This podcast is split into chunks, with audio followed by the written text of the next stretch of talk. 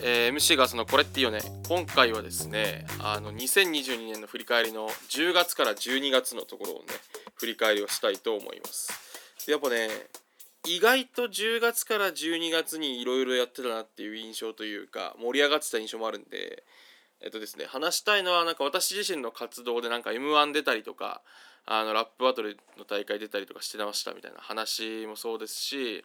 あのなんですかね、ワールドカップすごかったなとか、あとはその エムワン 自体もね最後終わったところがすごかったとか、あのでであと競馬のねあの下半期の振り返りもしたいなというふうに思います。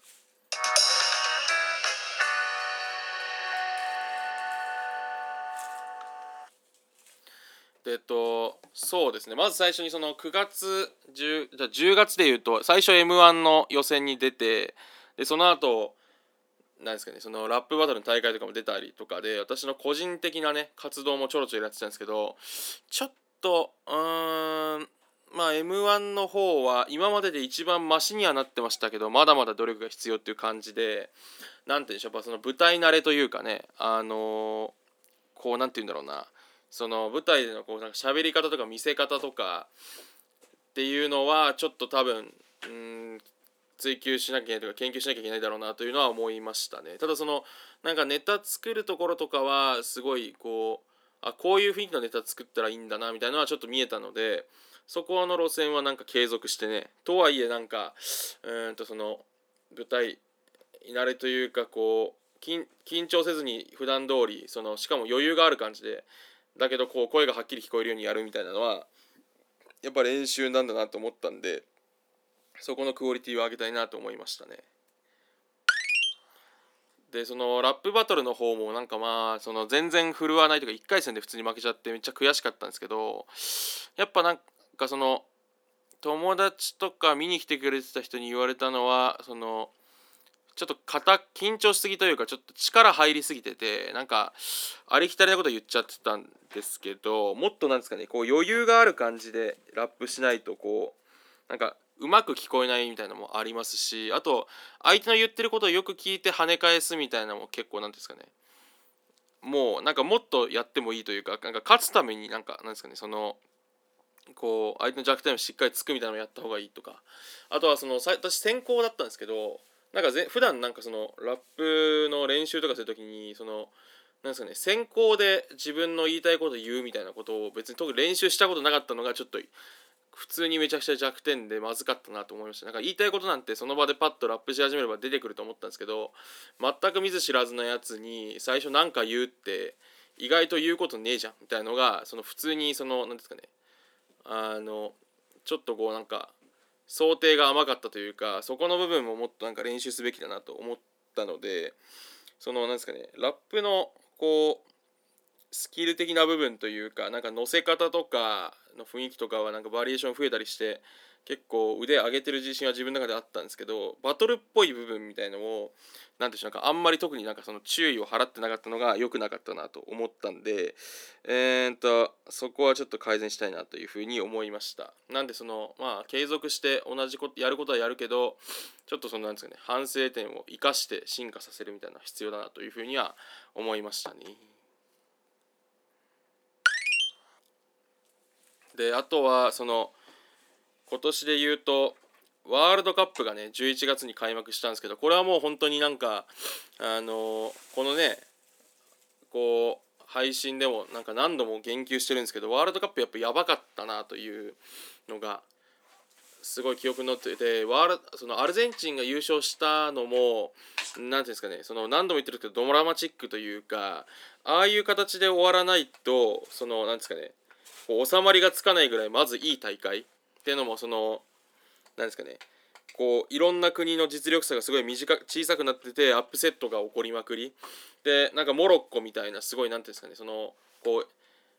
チームが一枚岩になって協力して、そのちかなんか耐えて耐えて勝利をもぎ取るみたいなドラマチックなチームもあったりとか、あとはそのなんですかね、こうモドリッチを中心にまとまって粘り強く戦うクロアチアとか、そういうこうドラマ性が強いチームがいっぱい出てきてる、その全部のドラマをうまくまとめるっていうところで、やっぱり最後メッシっていうね、そのスターがこう自分の人生で唯一取ったことないワールドカップのトロフィーを、しかもマラドーナが死んでしまったと年に取るというのがちょっとやっぱ相当ドラマチックで、しかもね、あのペレもこの間亡くなったってことだと、本当に出来すぎというかね、このサッカーの歴史が大きく塗り替えられた年だったんだろうなっていうのはめちゃくちゃ印象に残りましたね。でその中でそのエムバペっていうね、次のじゅうねんを背負う逸材も出てきたと思うと、まあやっぱサッカーってスポーツはよりこう広がっていく。でその次のにせんにじゅうろくねんのワールドカップって、その北米でメキシコとカナダとアメリカでさんこく同時開催なんですけど、やっぱりスポーツとしてより一段その何ですかね、えー、商業的にも成功したりとか、そのスペクタクルを得るためにはどうしてもそのアメリカっていうね、一大スポーツ消費地を通らざるを得ないと思うんで、多分次のワールドカップでまたそのめちゃくちゃすごいいい大会をやって、そのアメリカっていうね、あの本当にその金の源泉みたいな、世界の中心みたいな場所でよりこうサッカーの知名度を上げていくっていうのが狙いなんだろうなと思っています。なんでそのためのこう助走としてはむちゃくちゃいい大会だったと思うんで、次はねやっぱちょっとエムバペもそうですし、まだ見ぬねそのスター、例えばイングランドのベリンガムとかもそうなのかもしれないですし、もしかしたらそのね、あの結構アメリカ代表もいい選手いっぱいいたんで、そういう選手たちが盛り上げてくれる大会になるのかなというふうに思いました。で最後にあの、まあ、じゅうにがつはね、えっと エムワン あ最後じゃないですね、ちょっと エムワン の話をしたいんですけど、 エムワン ももう別の回でその エムワン グランプリで良かったねっていう回で話したんですけど、えっとこうなんですかね、今年毎年レベルが上がり続けてるなっていう印象がありました。そのなんですかね、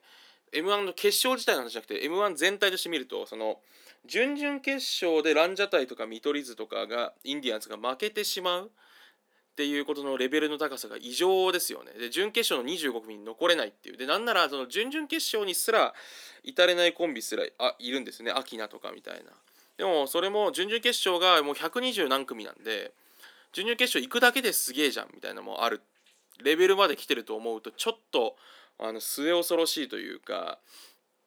あの何ですかね。で準決勝出たコンビもめちゃくちゃ全組面白かったですし、あとはその何て言うんですかね、令和ロマンとかのネタとか真空ジェシカのネタを見ても、こう正統派のねなんかこう漫才というか、今一番主流の漫才はもう本当に最速でつかんつかみをうまくつかんで人笑い取った後に、えー、ネタに入ってももうなんですかね、めちゃくちゃ面白いボケがあのじゅうごびょうにいっかいぐらいのペースでパンパンパンと決まり続けて、なんか最後はこう舞台をいっぱいに使ってすっとんきょうなわけのわかんない理解しがたい大技みたいなのをかけて終わるみたいな構成がなんか浸透してきてる感じがして、これが現代型の形なんだろうなっていう。でこれをなんかその極めたコンビみたいのがなんか来年の エムワン 取る取り切るんじゃないのかなという気がしていて、そういう意味だと令和ロマンとかあのそれあのヤーレンズとか真空ジェシカとかがなんか来年はすごい有利そうなイメージを勝手に持ちました、すでに。だから私もまあその私のレベルで言ってもしょうがないですけど、そのなんですかね、早つかみをしっかり掴んで、えーこうちゃんとボケのあることをなんかじゅうごびょうにいっかいぐらいボケて、最後わけわかんないことしてバンと終わるみたいなフォーマットをちょっと磨きたいなというねことを勝手に思ってました。はい。で最後にあのね、えー、有馬記念があって、有馬記念もイクイノックスっていうね、本当にその化け物みたいな、イクイノックス強かったなっていうレースでしたよね。でそれがそのあ当日のあの有馬記念のレースのコンディションとかというかその芝のコンディションが思ったより後ろ外外後ろ有利だったっていうのが後から分かったというかね、そのその日自体はその常にこうなんていうんですかね、逃げ馬がポジションを取ろうとする競馬にたくさんなって、そのせいで前が潰れて外が伸びてるように見えてたんですけど、展開的にじゃなくて、そのあの日自体がちょっとこう実は外寄りだったのかなっていうのが、なんかそのじゅうにレースとか見てもそうだったんで、多分そうだったんだろうなと思うと、イクイノックスとかボルドグフーシュは若干その展開向いてましたけど、でも一方でイクイノックスのあの強さはあの来年いちねんかん日本の競馬を引っ張ってくれるに値するこう頼もしさを感じたんで、どこから指導するのか分かんないですけど、まあ、果ては凱旋門賞やっぱ 出る、出たりするのかなとか思いましたね。でイクイノックスってここから輝かしいキャリアが待ってると思いますね。だから春は天あの大阪杯と宝塚とか使って凱旋門賞に行くルートを取るのか、それともその世界にこの強さをお見せしたいみたいなことをアピールしてたんで、もうドバイ使って夏イギリス行って秋凱旋門賞行くみたいなことすらするのかとかね、ちょっと分かんないですけど、あの面白かったなと。で秋シーズンの競馬で言うと、あのちょっと悲しかったのは凱旋門賞でタイトルホルダー含めドーデュースも含めあの大敗を喫したことですよね。今年のメンバーってその有利と言われるさん歳馬をダービーが勝ったドーデュースが行って、しかもそのタイトルホルダーっていういかにもこうパワーが日本の中だとパワーとスタミナがある馬で、しかも逃げが打てるっていう意味で結構欧州の競馬にも向いてるはずのタイトルホルダーがいが日本最強馬として行って負けるっていうので、世界との差みたいなね、世界との差と一方でその芝のその内容が違うと日本の競馬と海外の競馬ってもう全く違うんだっていう事実がとか両方言われたと思うんですけど、ちょっとレベルの差みたいなのを痛感してしまって少し落ち込みましたが、やっぱ最後イクイノックスとかジェラルディーナとかしっかりこうやっぱ出てくる人もいて、そのおかげでこう盛り上がりを保った感じはすごい感じましたね。でですねというのがありました。で結構ボルドグフーシュとかスクビクターマオとかその辺の馬もすごい楽しみな感じですしね。で来年のクラシックは逆に言うとそのなんか面白くなりそうだなと思うのは、あのディープインパクトがもう全くいない世代なんですよね。あいや何頭かいいのかな、ちょっと数頭だけいるのかな、ろく頭ぐらいだけいるのか。ディープインパクトの子供がいっ頭ほとんどいない世代に初めて到達するっていう意味では、だって今年 の, そのクラシックもなんだかんだ言ってアスクビクターモーってディープさん区だったんで、こうなんですかディープが全くいないいちねん、次ディープインパクトの後継者になるシュボバは誰なんだっていうのの争いが、それがそのなんていうかね、ドゥラメンテになるのか、それともエピファネイアなのか北サンブラックなのかみたいなところのこうなんですかね、せめぎ合いがなんか面白そうで、えーと結構なんか荒れたあのなんていうんでしょう、クラシックになる予感が今からしてるんですよね。そのホープフルステークスも荒れちゃったりとかしてる感じが見てるとっていうので言うと、馬券的には面白いいちねんになりそうだなというふうに思ってます。なんで来年の競馬はね、イクイノックスがどれぐらいそのえー、すごい馬なのかというのを見て楽しみつつ、クラシックちょっと馬券的に面白そうかなというふうな予想です。というわけでね、あの最後になってしまったんですけど、今年もあのいちねんかんね、えっとあのこのね私の エムシー がそのこれっていうのをちょっと聞いてくださってありがとうございました。また来年よりね、あのなんですかね、いろいろ私もそうです活動してる中のクオリティを一個ずつ全部上げるっていう、その今年はまあ始めた年っていうことで言うと、まあ、ホップステップのステップの年だということで思ってますんで、またねなんかよりあのバチバチ面白い感じでね配信できるようなと思ってますんで、またよろしくお願いします。はい、今回は以上です。明日